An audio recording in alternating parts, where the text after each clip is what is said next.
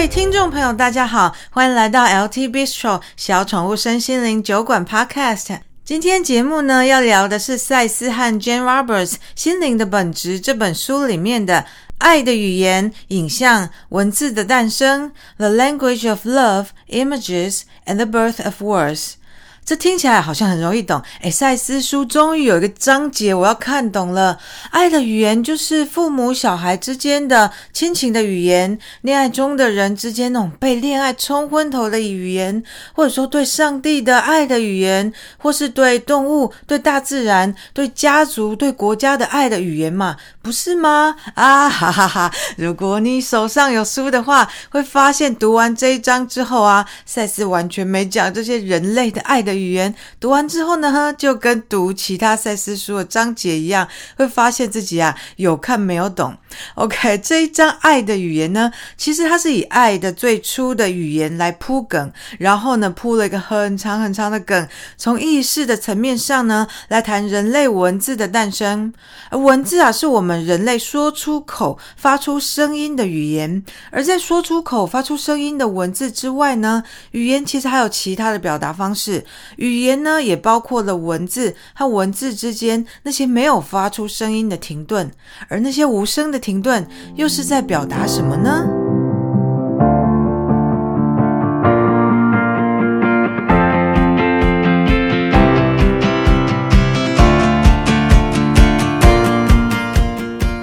爱像什么？爱像紫色的梦幻。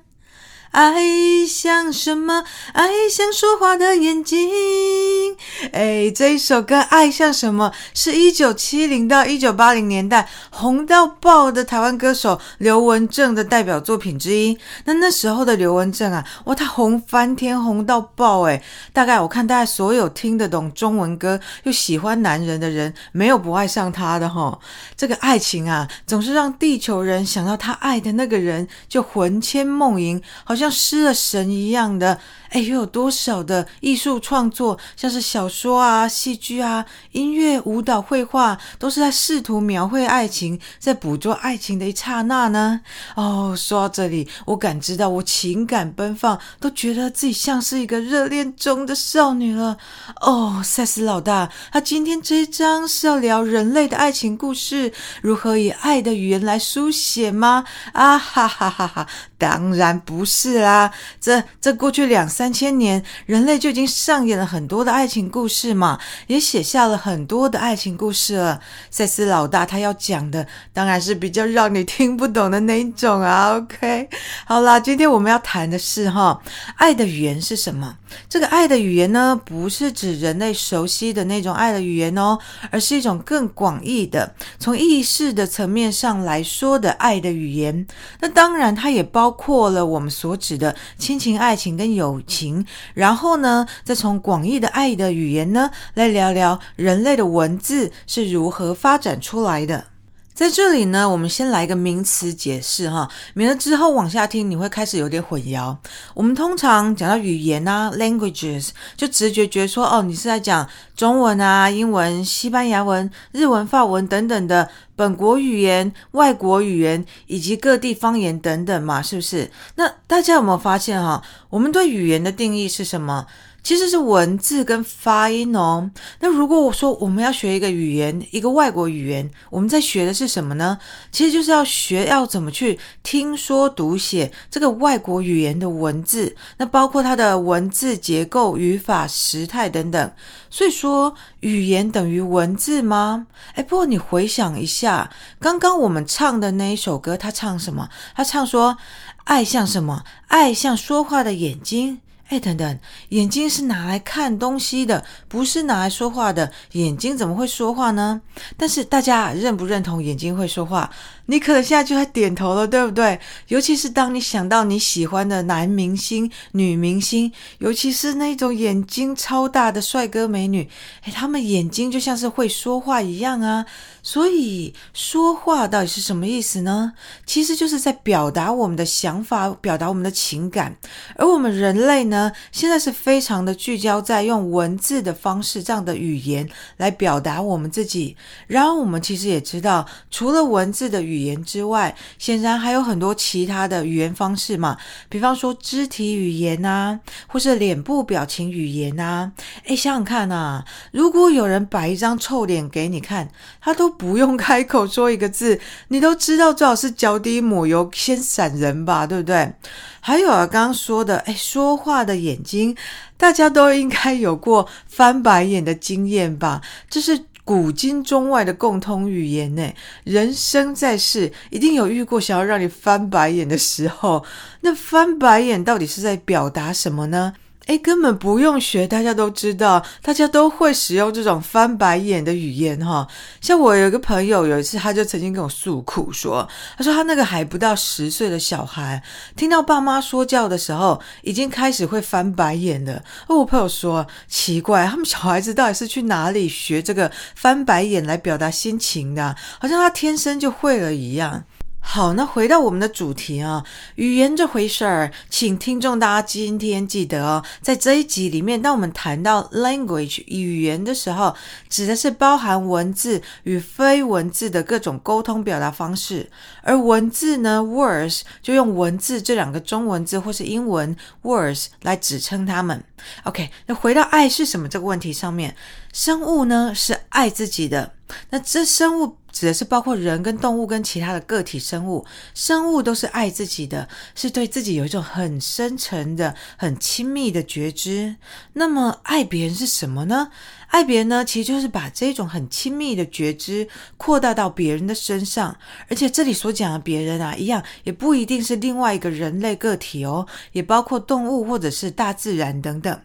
但是为什么会扩大爱的感觉到别人的身上呢？这就要讲到很久很久以前，long time ago，在我们小宠物身心灵酒馆 podcast 的第二集里面，我们有谈到了能量、意识与本体 （energy, consciousness and identity）。诶诶诶，对对了对了，我要插话一下哈，插一个不一样的话题进来。大家有没有发现今天呢、我们的 podcast 叫做小宠物身心灵酒馆。多了身心灵这三个字诶，因为啊，哎哎哎呦，我就想说放个关键字进去，可以增加听众，增加那个 follow 小宠物身心灵酒馆 podcast 的人数啊，哈哈。所以哈，哎，还没有追踪 follow 我的人，请记得按一下追踪哦，顺便跟你的亲朋好友介绍一下我的 podcast 节目。OK，好，那我们刚刚在能量、意识跟本体 （energy, consciousness and identity） 这边岔开了哈。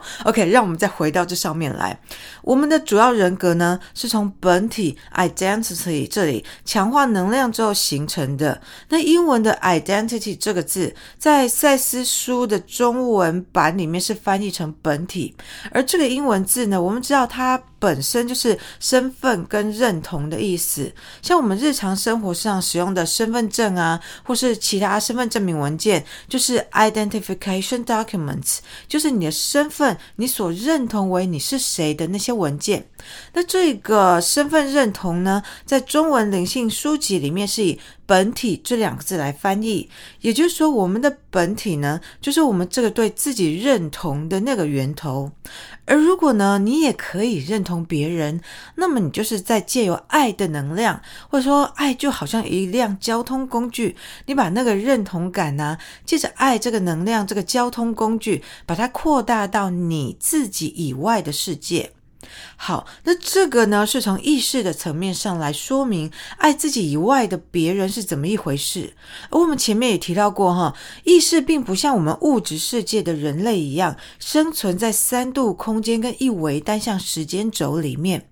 意识呢，它是在一种没有时间也没有空间的状态里。意识是超越时间、超越空间的，而所谓的超越时间，也就是所谓的永恒。因此啊，爱在意识的层面上是超越时间、超越空间的，是永恒的。而爱的语言呢，那个想要跟所爱的其他存有沟通、创造、探索合一的欲望，而表达出来的那个最初、最初的、最基本的爱的语言，也是超越空间、超越时间，也是要永恒的。好，现在我们回到地球的物质实相上哈，让我们先聊聊比较古早古早之前，人类还是太阳系里面很年轻的物种的时候，没有科技文明这回事的时候，那时候的人类呢，他并不是只把自己认同在皮肤之内的这个身体里。那个时候的人类啊，跟现在很不一样。他可以让自己的意识跑出去身体，到别的地方去玩。比方说啊，人类如果想要从一棵大树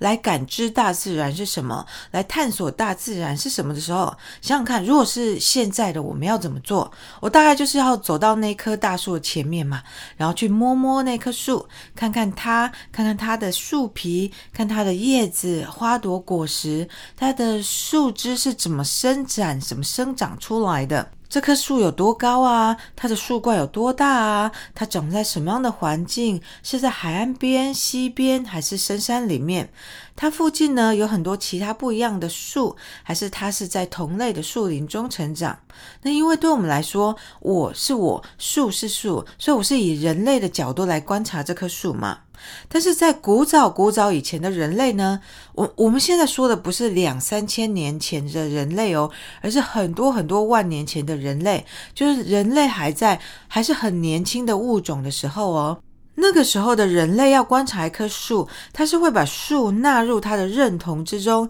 也就是说啊，他认同这棵树，他爱这棵树，他把这棵树当作是自己的认同的扩展，把他的意识和树的意识结合在一起，或者说呢，他的意识参与了树的意识，然后他就从树的身上去观察世界，也反过来观察他自己。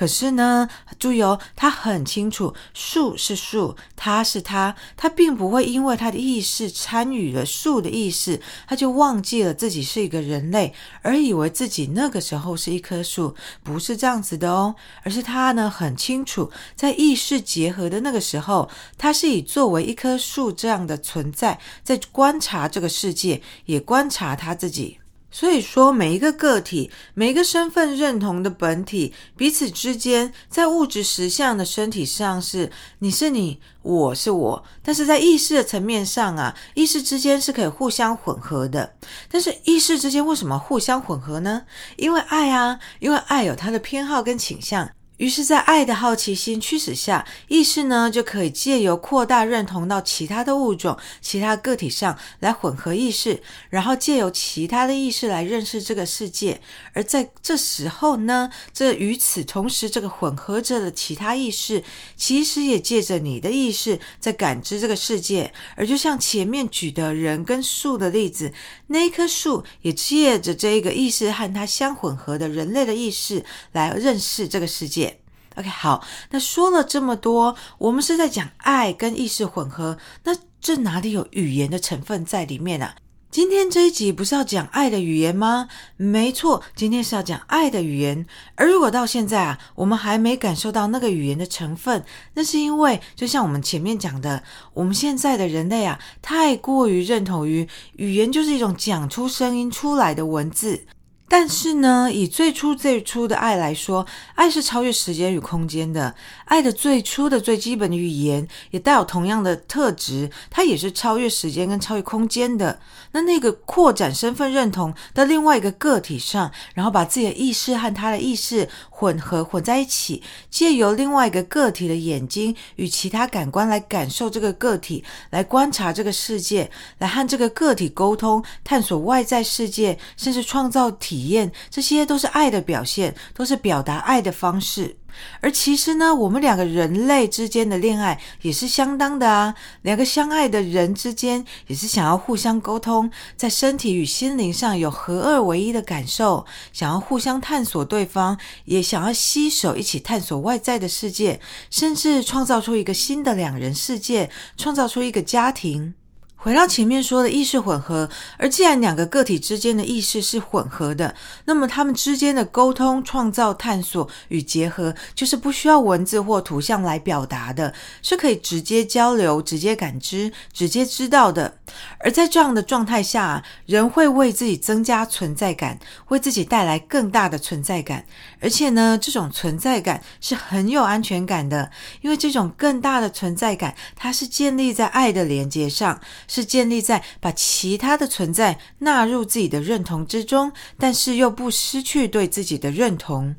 反过来说啊，我们现在的社会，有时候我们在媒体上看到很多人制造一些言论与事件出来嘛，好让自己可以得到大众的注意力。那以我们现代的话来说，就是这些人在刷存在感，他不想被大众忘掉，于是他要三不五时呢制造一些事件跟言论出来，让你看到他，让他再度感觉存在于大众的焦点之中啊。那姑且不论你认不认同他的言论与行为，但是呢，为自己增加存在感的渴望，显然是一种非常基本的欲望。只是说，增加存在感的欲望，如果不是建立在爱的基础上，终归啊，那个扩大的存在感会消失得很快，然后让人掉入一种更深的失落感之中。好，说了这么多，中国现代的人类还是发展出了有很多文字的语言呐。那这些语言为什么要发展出来呢？如果大家都可以意识混合，就不需要言语去感知对方了嘛？嗯，没错。但是前面我们讲的呢，毕竟是很久很久很久以前的事情了，是。当人类还是太阳系里面地球上很年轻的物种的时候，而后来人类的发展啊，就像我们现在所知道的嘛，我们其实现在人类其实没有办法把别的个体放到自己的本体里面去认同的，没有办法很随心所欲的把自己的意识投射到我们的身体外面，和其他的个体的意识去相混合，而忘记了我们人类原本是跟大自然互相认同了，我们忘记了其实我们原本。是可以感受到风吹雨淋，感受到暴风雨的愤怒，感受到春天万物出生的喜悦。于是呢，人类失去了一部分的爱，忘记了他可以借由大自然的声音来表达他的声音。而这时候呢，人类就变成需要有他自己的声音了。于是人类就发明了文字这样的语言来表达自己。也就是说呢，当人类开始把自己的意识在有觉知的状况下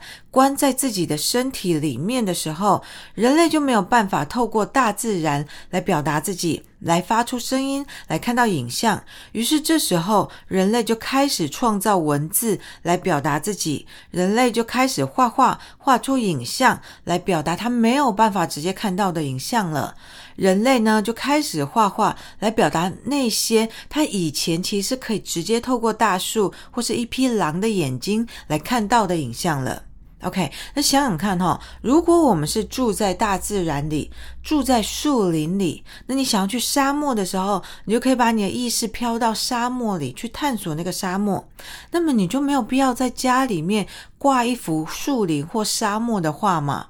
你会想要画一幅树林或沙漠的画，或者你想要买一幅这样的画，因为现在的你必须透过看着这幅画来想象或感受这个树林或沙漠，你已经没有办法直接把意识投射到那样的大自然环境中去感知它。除了影像，人类也用声音来沟通情感或表达情感。于是渐渐的呢，人类就把大自然用简单的符号跟记号来象征性的表达它们。而到某种程度呢，文字性的语言就这么诞生了。而文字呢，就成为了一种可以发出声音的符号。这是由人类文明演化而诞生的文字性的语言。好，那我们人类现在使用的语言呢？这些文字化的语言呢，在口语沟通的时候，是由我们口中讲出来的。而这些人类语言呢，也是在人类这样的身体构造与振动频率之内所建构出来的。也就是说啊，人类的语言只有人类可以说出来。那大家如果曾经听说过外太空高龄的语言，比方说你可可能有在啊、你可能有在一些场合或者是在网络上啊，有听过光语 （light language）。那有听过的人一定知道，那种语言讲的超快的。那它语语言那个音调的高低呢，跟一般人类的语言也非常不一样。那很多音呢，其实对我们来说，人类来说，你光听你就觉得哦，那很难发音发出来哈，因为那样的语言并不是人类发展出来的，所以它其实也不适合用人类的身体来发出那样的声音。那有一些人类会说光语哦，这些会说光语的人呢，其实是他们是那个他的灵性的振动频率已经提高了，所以高龄们才有办法透过他们来发出这样的声音。那反过来说哈，我们人类说的语言，其实对其他次元的存有来说，也是他们没有办法发出的声音。所以他们如果要透过人类来以说话的方式传递讯息的话，也是得跟人类传讯者之间有一些沟通练习，然后才能够透过人类的身体跟声音来发音。那高灵们啊，虽然很厉害，其实他们没有办法直接以他们自己来发出地球人的语言的声音的。因为那个震动频率太不一样了。说到文字的语言呢，大家小时候读文言文的时候，有没有偶尔会读到没有标点符号文言文？诶，那种文字超难看懂的，对不对？所以古代人他们在学写字读书的时候啊，还要学习如何在那种经书的旁边下标点符号，这样子才就是一边学怎么看懂，一边下标点符号，然后一边学怎么看懂这个经书。像我们现代的语言呐、啊，像现代的白话中文呐、啊，即使你很熟悉呀、啊，但是如果说这是中文啊，都拿掉标点符号，然后如果说你在读英文，英文不但把标点符号拿掉，还拿掉字跟字间那个空白格。哦，哇嘞！我敢保证哈，原本你觉得很熟悉的语言，会突然觉得很陌生。哎，没错吧？本来可以一目十行的哈，突然之间阅读的时候，整个很卡，都不知道自己在读什么。而且不只是阅读哦，说话其实也是一样。当我们说话的时候，也就是我们把文字发声发出来的时候，其实我们根本没办法一直说话不停顿的。为什么呢？因为我们人类需要呼吸啊。我们人类是在吐气的时候发出声音的，然后在吸气的时候我们就停顿了。呼吸呢，是我们人体的韵律的一种，在这种韵律下，我们的说话也像写作一样，说话有吐气发音和吸气停顿的时候，就像写作呢，有写文字以及打标点的停顿时候。诶，你可能从从前都没想过这件事哈，但是在语言上啊，停顿的部分就跟写字的时候是一样的重要的。